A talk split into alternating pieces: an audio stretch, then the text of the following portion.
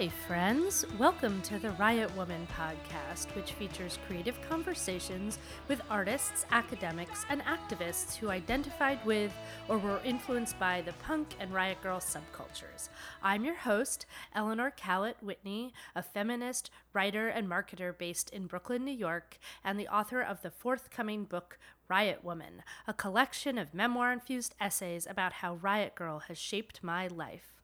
On this show, I'll be talking with a diverse range of guests and invite them to reflect on how punk, feminism, and the do it yourself spirit has impacted their adult lives and the work they make.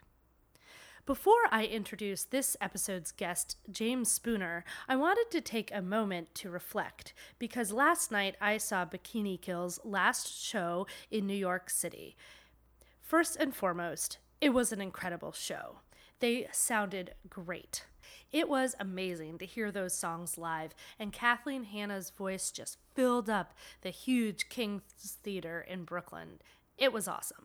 Similar to many in their 30s or 20s or maybe early 40s, I was too young to see Bikini Kill the first time around, and also I lived in Maine, so it would not have been possible even if I was old enough. But their songs were hugely important to me and really captured the rage and malaise I felt as a teenage girl in the mid to late 90s, trying to get my head around punk, feminism, relationships, my sexuality, my identity, who I was.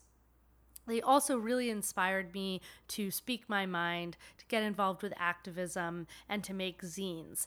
And it was so gratifying last night because I got to meet up with friends that I met through the Riot Grrrl subculture and zines like Lauren Martin, who was featured on an episode of this podcast, and Jeff Miller, who made the zine Ghost Pine for many, many years. So many people from different parts of my life were at the show, and it really showed me that community, honestly, for me, is the best part of punk rock. But I have to be fully honest with you. When I left the show, I felt acutely depressed. The performance was incredible, but it also brought back the feelings of inadequacy I felt as a teenager, the sense that I would never, and still won't, live up to the ferocity of those songs. After reflecting for a while, I realized I was still looking to Bikini Kill and Kathleen Hanna for answers and leadership to figure out how to be an adult feminist in this world. And I realize now, of course, after many years and much feminist theory and many, many, many ways of expressing myself as a feminist, that this is not something for leaders to show us, to give us the answer, but it's something for all of us to figure out together. It seems so obvious, but I really realized I was going into the show looking for a role model. Still, in my late 30s. So I'm glad you all are here with me, and I'd love to hear more about how you're figuring out being an adult and a feminist and a punk. That's why we're here talking on this podcast, right? So for me, I ultimately came to the realization that the power of punk and Riot Grrrl is not just the bands, not just the songs, of course, those play a key part, but the community and the relationships I've forged and the DIY values that punk helped instill in me. And that's the part of punk and Riot Grrrl that still really serve me. And I think that's also something that my guest, James Spooner, speaks to very strongly. James embodies the DIY spirit and has built his life around punk rock values. If you don't know him already, James is a visual artist, a parent of two, and a vegan tattoo artist who runs Monocle Tattoo in Los Angeles. He's the creator of the 2003 documentary Afropunk and is currently at work on a graphic novel which chronicles his experience growing up as a teenage black punk in the California desert entitled The High Desert. You can also now find his comics as a regular column in Razorcake magazine. I'll never forget the first time I saw Afropunk in a packed auditorium at the Brooklyn Academy of Music soon after it was released. The audience in the theater was mostly people of color, and when one woman James interviews in the film makes a stereotypical comment about other black people, the whole theater erupted in a collective cry of, Oh no, she didn't. Afropunk speaks to questions around how blackness is defined and expressed, and it remains as relevant as ever, whether you're looking at punk specifically or this broader question of blackness and identity. Like Mimi Nguyen's zine, Evolution of a Race Riot, Afropunk helped me shape and expand the conversation and my understanding about race and punk identity, and has remained a touch point for me throughout the years. Hanif Abdurraqib captures the enduring need for the critique of racism within and beyond the punk scene that Afropunk raised and the importance of the community James' works helped build. In an essay entitled I Wasn't Brought Here, I Was Born Surviving Punk Long Enough to Find Afropunk, he writes Too often, the choice in punk rock and DIY spaces for non white men, and I would add many other marginalized identities, is a choice between being tokenized or being invisible. And as James says about Afropunk in our interview, I set out to do the punkest thing I could do at the time, which was critique punk rock creating and touring with the Afropunk film, as well as organizing the subsequent festival of the same name, which James is no longer involved in, is just one example of James's embodiment of the DIY spirit of punk and his commitment to keep creating and building community around his politics, values, and interests. He has stayed true to his values throughout his many projects and as a parent. As he says, a really big, important part of the punk scene I try to impart on people now is that punk audacity to just do things without permission. Talking with James is to get excited about punk and punk values again. In our conversation, we talk a lot about being teenagers coming into punk, especially because that is the focus of his book in progress, The High Desert. We also talk about the importance of br- embracing the do it yourself spirit of punk and moving from being a consumer of culture to being a creator. Both James and I created zines and ran record labels in high school, and we joked about how it made us golden in the eyes of our teachers, even though we were trying to rebel. Also, like James, I was straight edge, that is, abstained from drugs or alcohol when I was a teenager and also into my early 20s. But similar to him, I also resisted the macho culture that had grown up around straight edge and straight edge hardcore music at the time. For me, that identity really helped me solidify my sense of myself and my own values. James' determination to create a world for himself when he doesn't fit in is the kind of spirit I love about punk, and it comes through in his creative projects as well as in his approach to parenting. One thing we didn't talk about in this interview, which we only hit on after I wrapped up recording our talk, is the fact that Northwest queercore rockers Team Dresch are one of James's favorite bands, and mine too. So I hope that James will be kind enough to do a part two of this conversation with me so we can continue to nerd out, especially because Team Dresch just announced a round of reunion shows this fall. And now, enjoy my conversation with the ever inspiring James Spooner.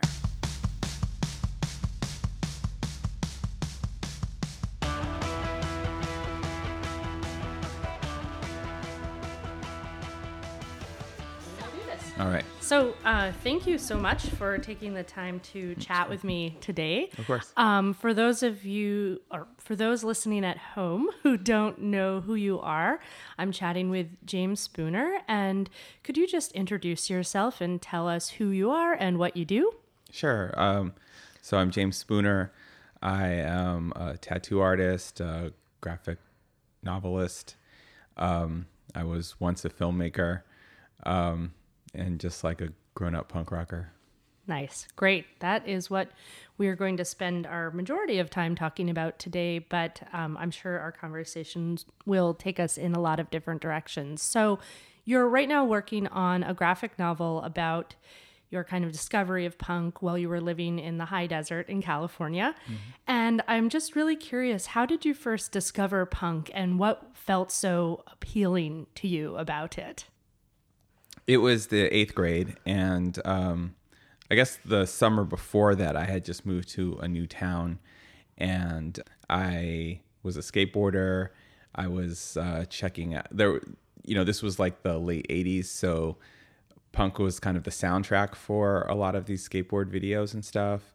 You know, on just on the surface, there was uh, this this video called Ohio Skate Out that like told you what bands were performing. I mean, uh, were playing with the with the skater. So and it was all like SST bands. So I was turned on to Black Flag and the Descendents, um, Firehose, and those kind of groups.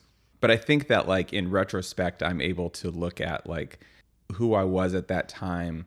You know, the the anger and angst that was kind of bubbling um, under the surface with like like living with my single mom going through puberty living in this new town not knowing anybody being a black person in this very white city. You know all of those things i think like created the perfect storm that punk rock answered. So being able to hear keith morris screaming i don't care is something that like really appealed to me as a 13 year old Absolutely. And I heard you say on another podcast, and you've mentioned this in your drawings that you're sharing on Instagram as you're chronicling this time in your life, that it was a scene, a punk scene there that was really mixed up because it was a very small place. So that there was all kinds of punks or kind of underground kids. And I felt like I really related to that because I grew up in Maine where it's a very small place, very spread out. So you'd have a ska band playing with a crust punk band playing with a straight edge hardcore band. You know, it was, and then I had like an indie pop punk band, and somehow we fit into that. I, so I was like, oh, that sounds kind of familiar to me, even though it's very, very different than um, my experience. So I'm just curious because there was like this mix of scenes and different kids and different things in the desert. What was interesting and maybe also frustrating about this? Well, I mean, to say that it was mixed up is like, you know, all the things that you just mentioned would have been amazing. Like, um, I was there for two years before moving to New York, and in that entire time, there was two shows. Got it. Um, one was like a Christian metal show, and another one was just like a kind of straight ahead, like charged Mohawk punk show. But there wasn't like, you know, it was mixed because all the weirdos had to hang out together. Right. You know, so it was just like, yes, the goths and the punks and the Nazi skinheads were all friends because they were all the the other choice was like vanilla ice and new kids on the block you know so obviously the frustration comes in um and a, and a lot of what the book chronicles is like being one of two black punks and being friends like friends with people who were you know had niggers go back to africa spray painted on their bedroom wall you know and you know being 13 and 14 and trying to square yourself with that you know Yeah. How, and maybe this will have to wait for the book, but how are some of the ways you did or did not square yourself with that? Well, like the the common um, conversation coming from from their mouths were uh, creating ex- an exception for me and my friend because we were black, we weren't niggers, you know, which like ultimately is like like the other day I was on Instagram and and I saw this like making Gr- America great again Instagram page, right? And there were a lot of pictures of people of color on it that were like positive, right? Mm-hmm. But there were black people wearing MAGA hats and there was one where a black person was holding a sign that said like blacks before immigrants, you know? Wow. And this white person was like these people are real Americans. Do you know what I'm saying? Yeah. Basically, like if you agree with my racist politics, mm-hmm. then you're one of my people. Right. And you kind of get a pass. You get a pass, In a and it doesn't. It doesn't matter what the context is. It doesn't matter like, you know, they're they're seeing like I can't be racist because like I support black people who support who are anti-immigrant. You know what I'm saying? yeah, Like absolutely. so this this was like a uh, scaled back, or I don't know if it's scaled back because these are actual like kids who are wearing swastikas, you know, but they were like comfortable with me and my other black punk friend and some of the Mexican kids in the scene because we weren't challenging their whiteness Got or their racism. I see. So, did you feel that was something you wanted to challenge at the time, or did you just kind of put that aside because it was so small and these people were your friends and you were kind of isolated. I think I was too scared and unsupported. Yeah. And then uh, other parts were just like you lean into the people who embrace you, mm-hmm. you know? So the majority of punks, whether they were full on racist or just like kind of racist because they're growing up in this very racist community, yeah. were like cool to me. Whereas like a lot of the people of color were not cool to me. Because I was like not interested in joining a gang or I wasn't interested in like mainstream pop music or whatever, you know. So it be, it became very much like jocks versus the punks, and I just like punk rock, you know. What I'm saying? Yeah, totally. yeah. So yeah. it was it was just I, I was too young to to like really like I could say something, but I could all I could also just get my ass kicked. Yeah. You know what I'm saying? Yeah absolutely. And I'm kind of going chronologically, so I'll circle back to the book and your drawing a little bit later, but you mentioned then you moved to New York. So I'm curious like what shifted for you and your relationship to punk and maybe your politics as well. Moving from Apple Valley to New York City was like an instant like I was floored, you know. All of a sudden I could like hang out all day just walking around and it would be entertaining you know like i did uh, meet lots of punks of color pretty much immediately. New york city is is obviously like very diverse. So you know alternative kids from all backgrounds uh, existed.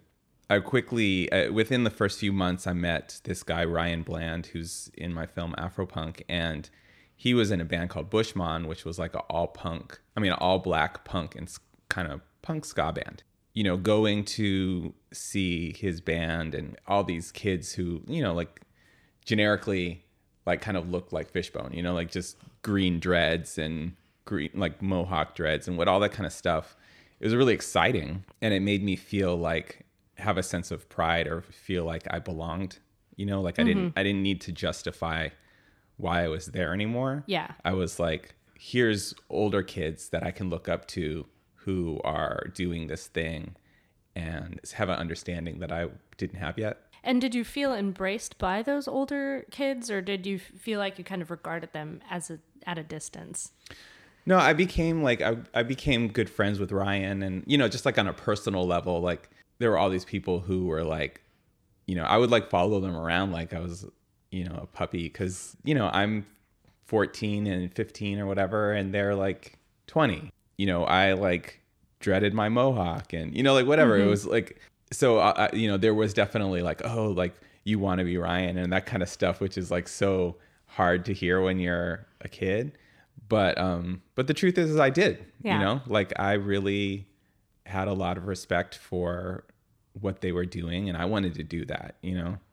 And were you playing in bands or putting out records or doing other things like that at this time? I know you later went on to also like promote a lot of parties and things like that. Like when did you start getting into that like sort of production aspect of punk or participating in the scene in that way? Yeah, I, w- I tried to be in bands forever and I just am not a good musician, but it wasn't until like when I was like 16 and I found like I really got into straight edge and then that took me out of New York City and I started going to DIY shows. Because New York City at that time, there was ABC No Rio, that was the only DIY place, mm-hmm. and everything else was bars. Mm-hmm. And kids could go to bars at that time, so it wasn't a big deal. Or it wasn't it wasn't like a strong need for like warehouses or Got anything. Because we could just go to a bar. Right. You know? Whether that's CB's or wetlands or like Bond Street Cafe or whatever, right? So these, so you know, going to those shows, I didn't know who was organizing them. I didn't, you know, it's just like yeah. you pay five bucks or you like, you know, lick your hand and steal a stamp or whatever, you know. But like, you're not really, you're a consumer. Mm-hmm. I was a consumer yeah. at that point. And once I started going to like DIY shows, I started seeing like, oh, kids are putting out their own records. Like, what is this thing? This these magazines, like you know. And I had a friend in my junior year of high school who was a little bit more worldly in the punk scene and he was like an anarchist and all this stuff and he started like turning me on to like bands outside of like the New York tough guy stuff. And uh, it, it really all appealed to me. And I, in my junior year, you know, at the beginning of the year, didn't have any of these real politics. And by the end of the year, I had my own record label. I was putting out zines and you know like it was just about a matter of like seeing it done and being and like being like oh I can just do this like Yeah.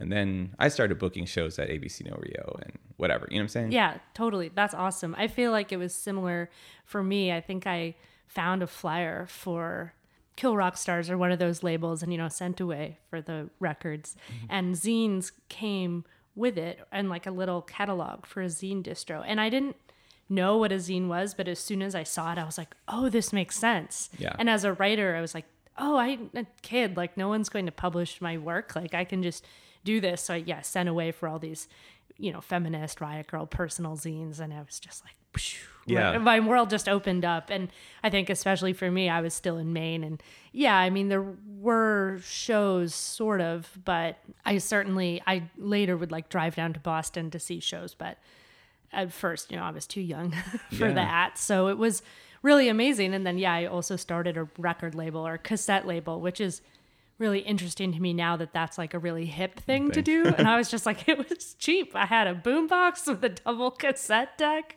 Done. yeah yeah i mean it that that's like a really big important part of the punk scene that like i really try to impart on people now is like just that like punk audacity to just do things and you know without permission or whatever you know so f- so for me like as soon as i like had something to say it was really it was a no-brainer for me to like make my first like vegan zine and you know hand it out to like kids at shows. And then it, then it was even it was kind of funny to think about like then going to back to s- to high school where like nobody was doing anything like this and handing them out to kids there or like to my teachers. My teachers must have thought i was amazing to this you know like he's publishing his own magazine like you know like It's so, so funny because it's like, I'm like, I'm rebelling, you know, I'm saying these things no one wants to say and talk about. And I was especially talking about, there was actually some legislation in Maine at the time that was like anti choice and anti gay rights. So we, I was talking about that, but also things like dating and domestic violence. But yeah, I thought I was being such a rebel. And I'm sure my teachers were just like, oh, look, involved. You know, I think I won like some community service awards. Yeah, I looked back. I, I was looking through some old papers and rea- and saw that my English teacher like submitted me for AP English or something like that, and I totally forgot that. But I'm sure that it had to do with making zines. You know, Yeah. like I'm doing writing outside of school. Like. That's awesome. And you're still vegan. So have you been vegan since you were a teenager? yeah, since I was 16. That's amazing. What um, inspired you to go vegan then and to keep with it? bands like Drop Dead and you know there was all these political bands just that were talking about veganism and or and you know and just the scene like outside of New York City going to all of those tri-state area shows even though I was straight edge I was never really like youth crew kind Yeah. of straight edge kid but I was around those kids and then I was also like there was kind of this new wave of straight edge that was like kind of emo kind of you know um, and I was putting out those bands like Frail and Elements of Need, and those bands were all vegan. And Struggle was, you know, was huge for me. And you know, so there's all these bands that were just talking about it, and I was like, yeah, like I want to be politically consistent, and I'm over here talking about like feminism or gay rights. How can I talk about this, but then not also consider the animals and the earth? You know, Right. Absolutely. I'm a lapsed vegan, so I'll be honest. But I think that's awesome, especially at that time. It was probably not easy like it is, or ha- it's gotten easier as it's become yeah i more mean it was it was definitely like like i had to wave the flag in order to like keep it going you know what i'm saying but it was also new york city so it's like as soon as i found like oh i can get like soy milk in chinatown and it doesn't taste like chalk you know like i can you know what i'm saying Mm-hmm. Yeah, like absolutely. there's there was options uh, you know there's a bagel store that was kosher that ho- had like Tofutti cream Right. cheese and you know like Yeah. all of that stuff you could find pizza places falafel like all of this stuff was just accessible so it was Yeah. really it wasn't like my friends who lived in Connecticut or Philly who there were their only choice was Taco Bell. you Right. know?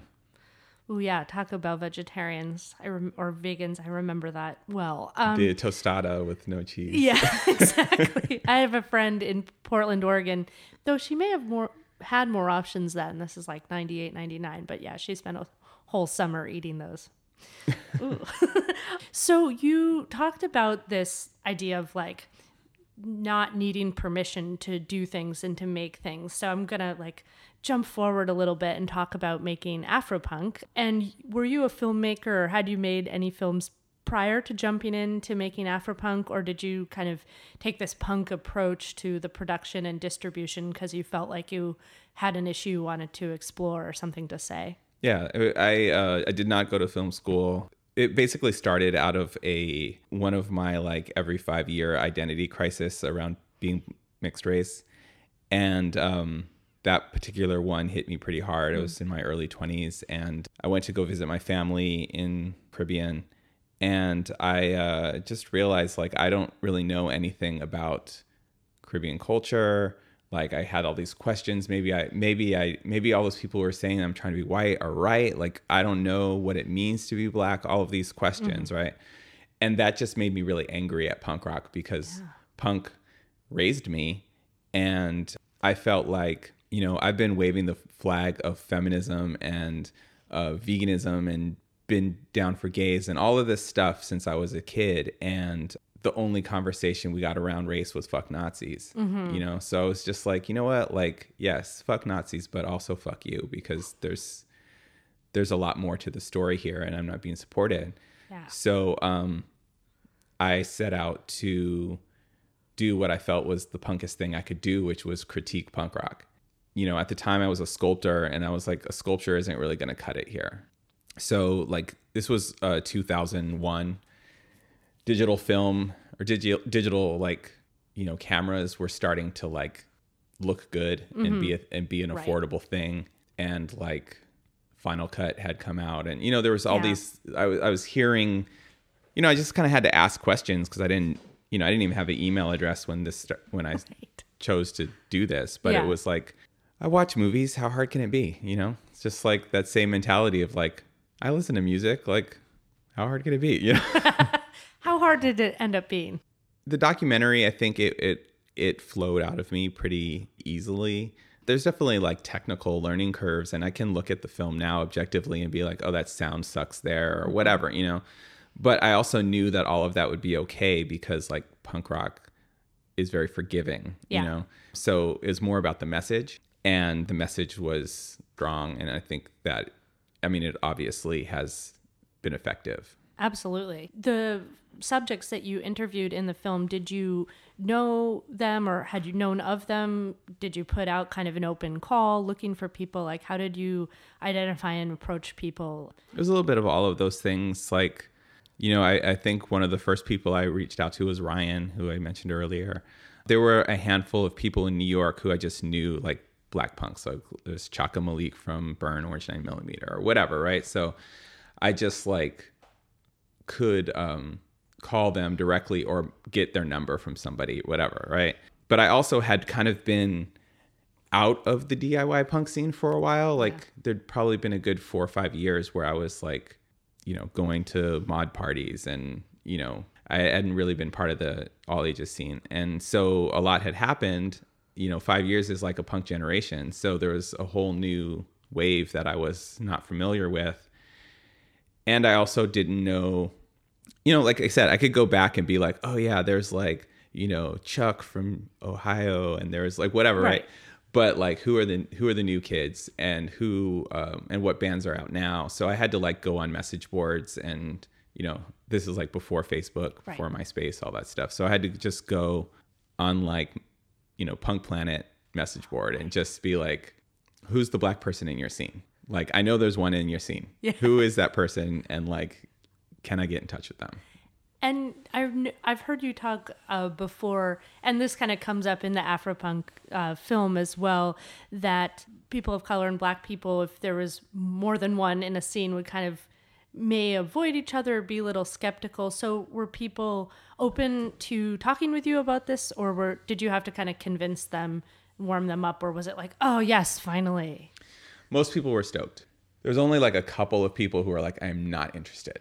And I really would those were probably the best interviews, you know? Like but I you can't make somebody talk. So, but most people like were really excited to be able to talk about these things. I know that the film really, really resonated with me and my friends. Um, my best friend Lauren, one of the first things she handed me when we first met was this patch she made uh, that said punk rock expatriate. Um, mm. She's Chinese, uh, white, and Jewish, uh, also New York City native, know, mixed kid. And I think she really felt very similar. Like she identified with the DIY aspect, was kind of sick of the sceniness and the non accountability, especially around like race and racism and those politics. So I think for us, even though it wasn't the same experience as the people you interviewed in the film, it really like hit a chord that went beyond that issue. And I thought, yeah, I mean, the thing about like, you know, it's like if you are like, oh, look at all those,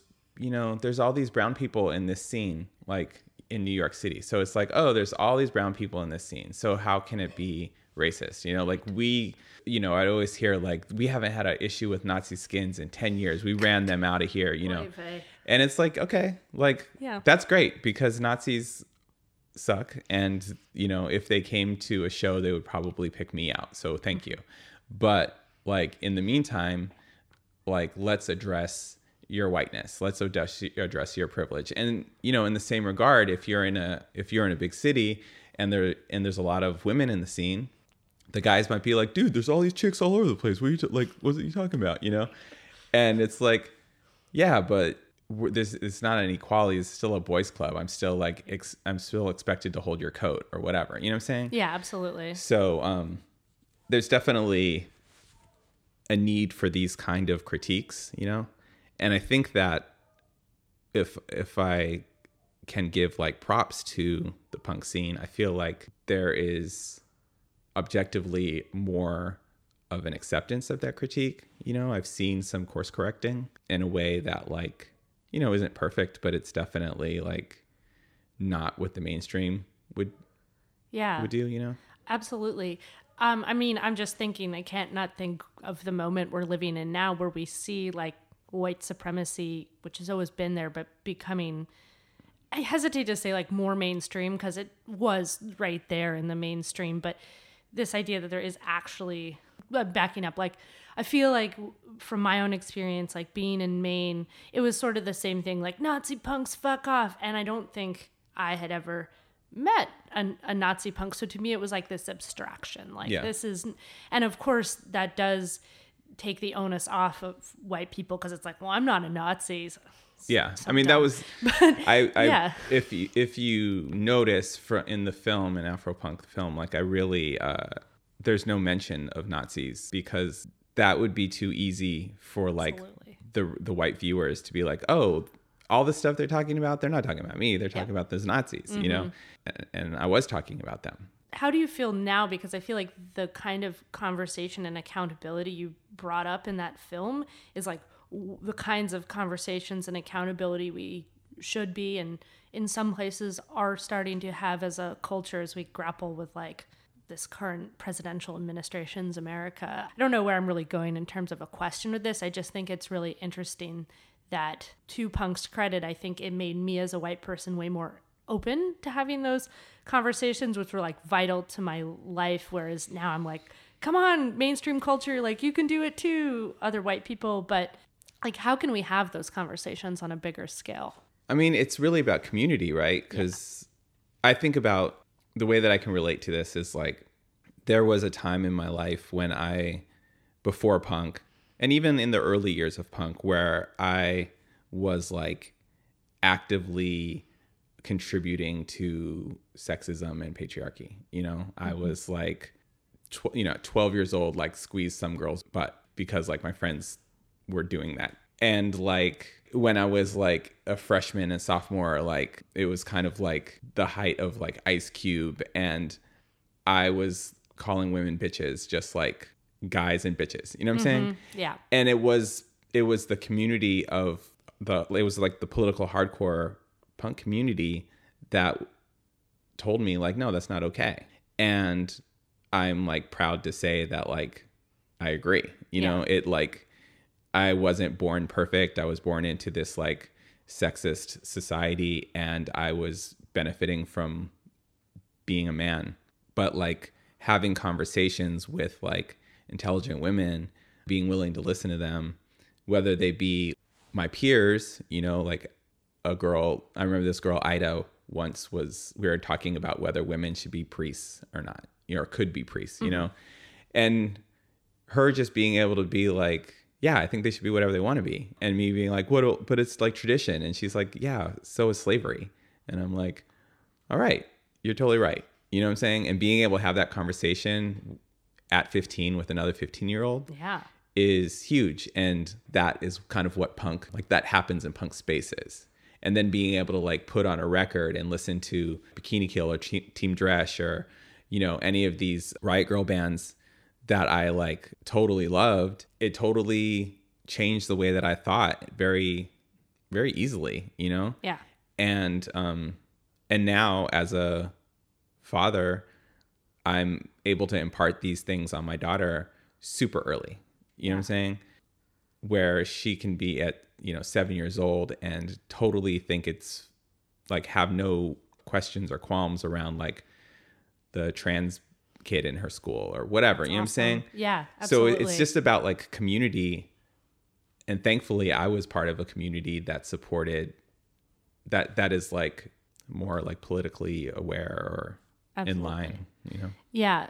I felt like for me, that was something I really longed for when I was a teenager. When I look back, I see that I had it more than I thought, but it was more, it was like the anarchists doing food, not bombs. And I really, I think in the mid to late 90s, I learned kind of a critique of global capitalism that was really interesting. But I was craving like more, I guess it's weird to say identity politics based, but I wanted a more discussion about like racism, sexism, our identities, being queer. And I didn't find that in my like home scene in Maine. And I kind of went off to Portland, Oregon before I moved to New York and thinking that was going to be like where I was going to have all these great conversations. And it didn't quite pan out. Didn't work To- out that way? Didn't quite work out that way. I mean, had some of them for Mm-hmm. sure, but I think you know, you I had this ideal of what the political punk like feminist scene would look like and Mm-hmm.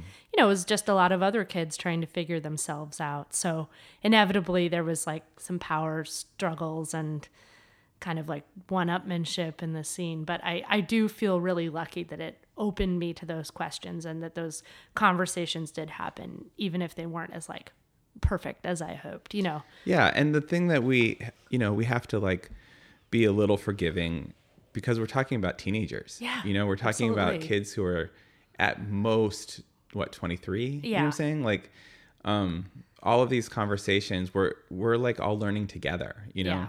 So, um we shouldn't be s- super critical. Exactly. You know, I just think that punk rock tells us everything is worth it, worthy of critique. Yeah. And as a parent, you mentioned this has given you like leeway to help your kids see that there's like a wide world of possibilities out there. How else has uh, the your sort of punk background and philosophy or the DIY ethic like influenced how you think about yourself and conduct yourself as a parent? as a parent well i mean i think that i've tried to impart on my kids that like they can do anything that like youth that like the the youth um empowerment that comes from punk like i want to put on them as early as possible i think every parent like tries to make like a mini me you know and i recognize that like they are their own people you know, so I'll be encouraging if like, you know, when my daughter was going through like a Katy Perry period, like I had to just find the space for that, you know? Yeah. But um, I think that a lot of this is like leading by example. Um, she hears me and my girlfriend talk about like DIY politics and how like you know just how I've empowered myself through whether it be tattooing or like looking for community and creating like Afropunk or looking for community and creating Black Kids on Bikes or whatever various moments where I was just like okay I don't fit in so I'm just gonna like make a world for myself that is the kind of thing that I put on my kids when, you know, she's like, you know, so and so's me, me. I'm like, you know, like you could create your own world, you know, like you can be the leader if you want. And how do you feel that's received? Does does that feel authentic to that to them to her? Does she feel like, yeah, I can do that? I mean, it's just can be so. Well, I mean, it's it's hard when you're. kid. It's definitely hard being like a little kid and like, you know, you want to fit in and like, you know, she didn't want to like have vegan food because everybody was like, you know, they're eating Lunchables and you know, like all of these kind of things where we have to like make compromises or figure out like ways to, um, you know, to empower her. You know, I'm seeing choices like, you know, she wanted to join roller der- derby and like that's her you know that she came up with that on her own you know?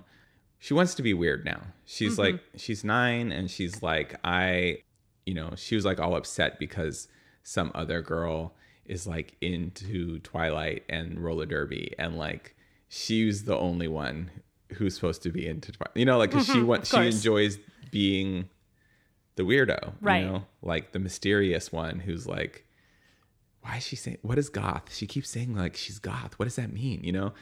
And I, I think that you know she'll i think leading by example is probably the best you know? Yeah, absolutely. but politically she's totally on point. Like she's already understands like you know long time ago is just all the all the questions that people are you know would have around whether it's trans people or you know people immigrants or whatever like you know she's trying to develop her politics but she's the first one to be like trump is so stupid you know like the you know those wall or whatever you know like Awesome.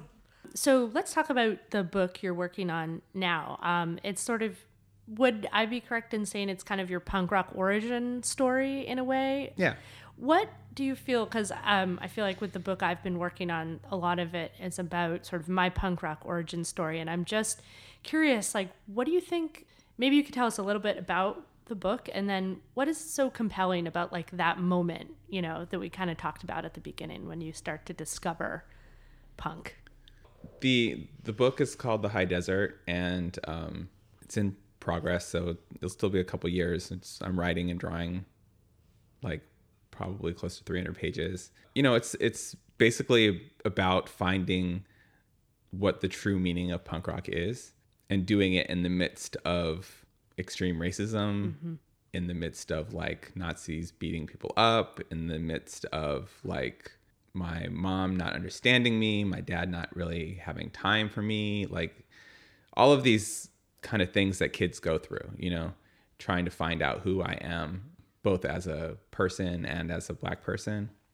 I think that we as humans like gravitate towards this like these years of adolescence because so much change happens. Mm-hmm. We go from being like you know silly kids to having all like all of our like stresses our anxieties our like dysfunction whatever it all like comes up and starts to manifest into like this tangible tangible personality that will like kind of be who we are for the rest of our lives Yeah. so I don't think the like the punk rock origin story is like super unique in in that like we're watching these origin stories regardless of like wh- you know that's the whole like young adult market Right. right with regards to punk I mean this is an identity that like most people who really like claim it claim it forever. So of course you're going to want to know like how that how did this come about?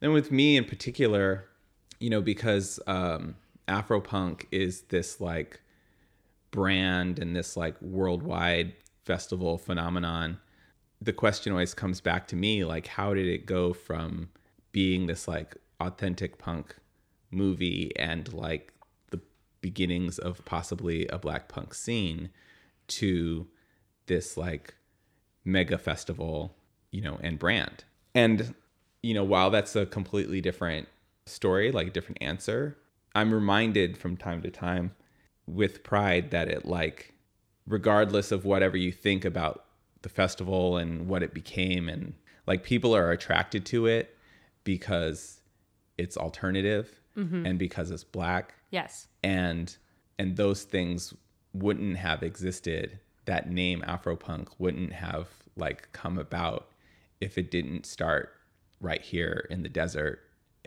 you know in 1989 when i'm trying to figure out where i belong with all of these like conflicting uh, conversations of like Nazi skinheads wanting to beat me up and Crips wanting to beat me up and you know like all Yeah. of this stuff just because I like listen to this kind of music, you know. Right.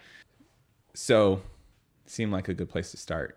Yeah, definitely. That's awesome. You've been, and I'm really excited for the book. You've been sharing some of the drawings on Instagram, and it's really cool to see it coming together slowly. So, just to like backtrack a little bit, you've been doing some screenings of the Afropunk documentary recently, and I'm curious how is the reception now, you know, over a decade later with Afropunk the festival being this kind of global phenomenon, even if people haven't been, I think they know of it. Hmm. How's the reception changed or has it changed of the film or is the conversation different? Does it feel similar to when you were touring with the film?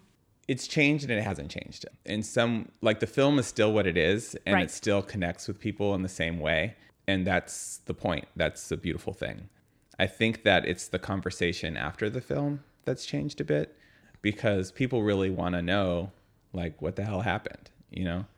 And uh, it got it, it actually after doing it a few times, I realized that I could like circumvent a lot of questions by like doing a slideshow presentation. Got it. So that's what I'm doing now. Okay. Um, I'll show the film and then I do like a 40 minute talk about like my history with with punk and DIY, what got me to the place where I was going to make the movie, why I was going to make the movie, etc.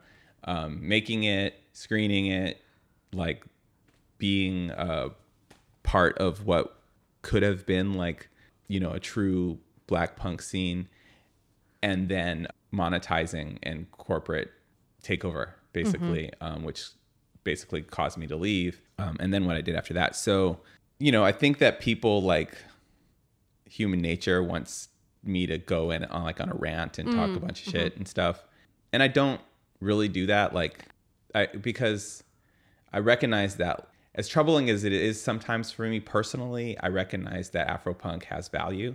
What i try to impart with these screenings and with my talk is that um, it doesn't have punk values Yeah. and there's like a difference that we should no- note And are you like actively booking those screenings? Like, would you invite people to reach out, like university or yeah something? Or- totally Okay, like cool. um we're do I, i'm doing like i basically have something a couple booked every month into the summer so i've got time you know like if anybody wants to bring me out or just show the film on its own like you can just reach out to me Awesome. That's great.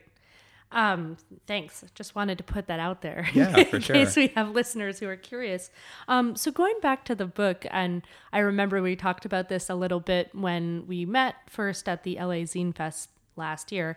Um, you're drawing from photos of models. So you and you've kind of invited uh, young punks to be the sort of characters or model for the characters in this book. So I'm curious, like, have you talked to these kids about their experiences at, as punks and how are those similar to or different than than yours this n- younger generation Well, um, I do follow some of them. Like, they're. I'm actually using a Latino kid to pose for me because um, if anyone has ever seen me, I'm like pretty light skinned and ethnically ambiguous. So um, he kind of fit the bill.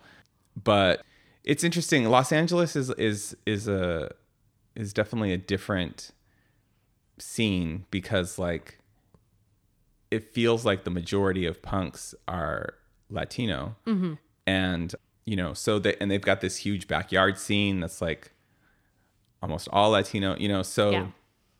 if it, if anything, it's the white kids who are like the minorities. So yeah, I haven't really, you know, I haven't really had like super deep conversations about race with with these kids because they're dealing with different different things. You know? Yeah.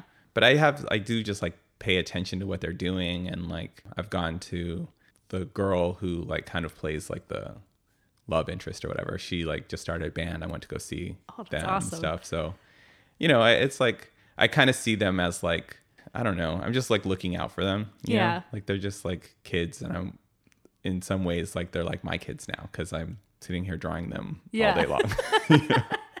That's I think that's really cool. You're using real people to stand into other real people. So you have this whole kind of relationship with them even though you're not talking to them so much. That's awesome. yeah, I mean, it, it's kind of like, you know, when I did Afropunk, like I met all these new people, and like I had a um, some of them I connected with and stayed, have become really good friends of mine, and uh, I imagine that in this scenario, like I'll, you know, they're they're teenagers, so I'm not gonna like hang out Right, or of anything, course. but I am like you know, going to support their shows or I am like checking in and just seeing, you know, because they're like young punk kids. And I imagine if I was a young punk kid and there was like some 40 year old punk dude who like, I don't know, it's starting to sound creepy, but you know, like a mentor kind of thing. No, you know what I'm saying? I, I think I see where you're going with that. And I think that's really awesome. And it's really, or I feel like it's rare for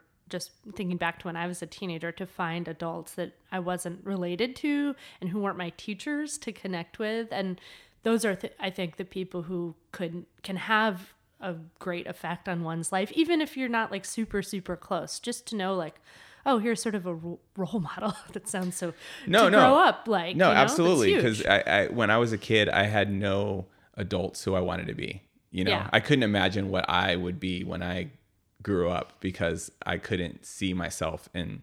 And I mean, that's something that's kind of unique to this generation is that there are tons of 40 year olds who are still into punk and hardcore and go to shows and whatever. And like, no, we're not like partying with the teenagers, but like they can see, oh, that's what I could look like when I'm an adult. And like, oh, what do they do? And like that kind of thing. So it's it's nice to be able to impart wisdom if asked for it or whatever. You know what I'm saying? Totally.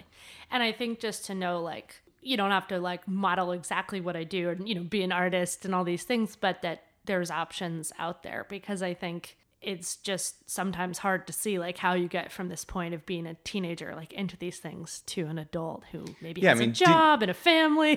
Didn't you have like this argument with your parents like all through teenage like what are you going to be when you grow up? Like how are you going to do this when, you know? And it's just like I didn't have answers. I don't know how I'm going to be a punk rocker when I'm, you know, but like now I do. You know what I'm saying? Like, you know, like now, you know, my parent my mom is still like doesn't always get it, you know? And it's like I'm a grown man. Like I've been taking care of myself for 30 years. Like I mean, I still don't know how I'm going to be a punk and a grown up, but I realized I guess I just am. yeah i mean it's just you know it just is and and you know and now i'm trying to teach that to my kids i, I just think that you know we're like the hippies or something who were like they had all these politics and some of them kept them Yeah. you know Exactly. And I feel lucky because of that critique aspect of punk. Like, I feel that it keeps me from getting complacent and like that I know anything or have any answers, you know, and it makes me keep listening and challenging myself to learn more, especially as, you know, a middle class white person. We mm-hmm. always got to shut up and listen a little bit more. yeah um, but you're you know i mean even doing a podcast this is like a total diy punk thing. Definitely. you know what i'm saying? And like that's something i talk about in the slideshow how like technology and the internet has made like punk rock accessible to people. Like the you know whether it's like doing a blog it's like the mm-hmm. same thing as a zine. Or mm-hmm. like you know like we would silkscreen t-shirts. Now you can just like print it out and a you know send it to a company. They'll send you a t-shirt that says like fuck whatever you, you want it to you know what i'm saying? Totally. like it just makes it it's like there's that much less of an excuse you know Totally. Totally. So, my last question dovetails pretty well with that, which is just um, do you have any advice for young people, um, especially young people of color, young black punks who might feel isolated? Just anything you'd want to tell them?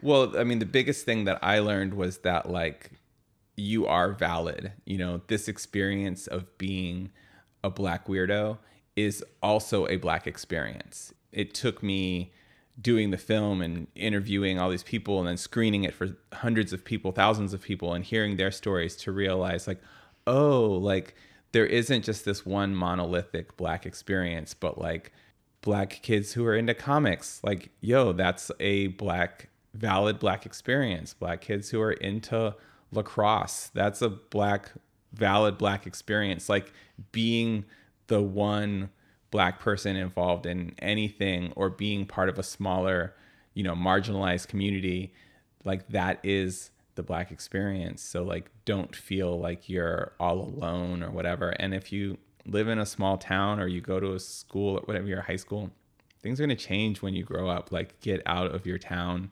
go to a place with more people like yourself and you'll find that like the world is it's infinite. You have the ability and you don't need permission. Just go try to do it, you know? Awesome. Definitely. Thank you so much, James. I Yeah, really sure. appreciate it. Yeah.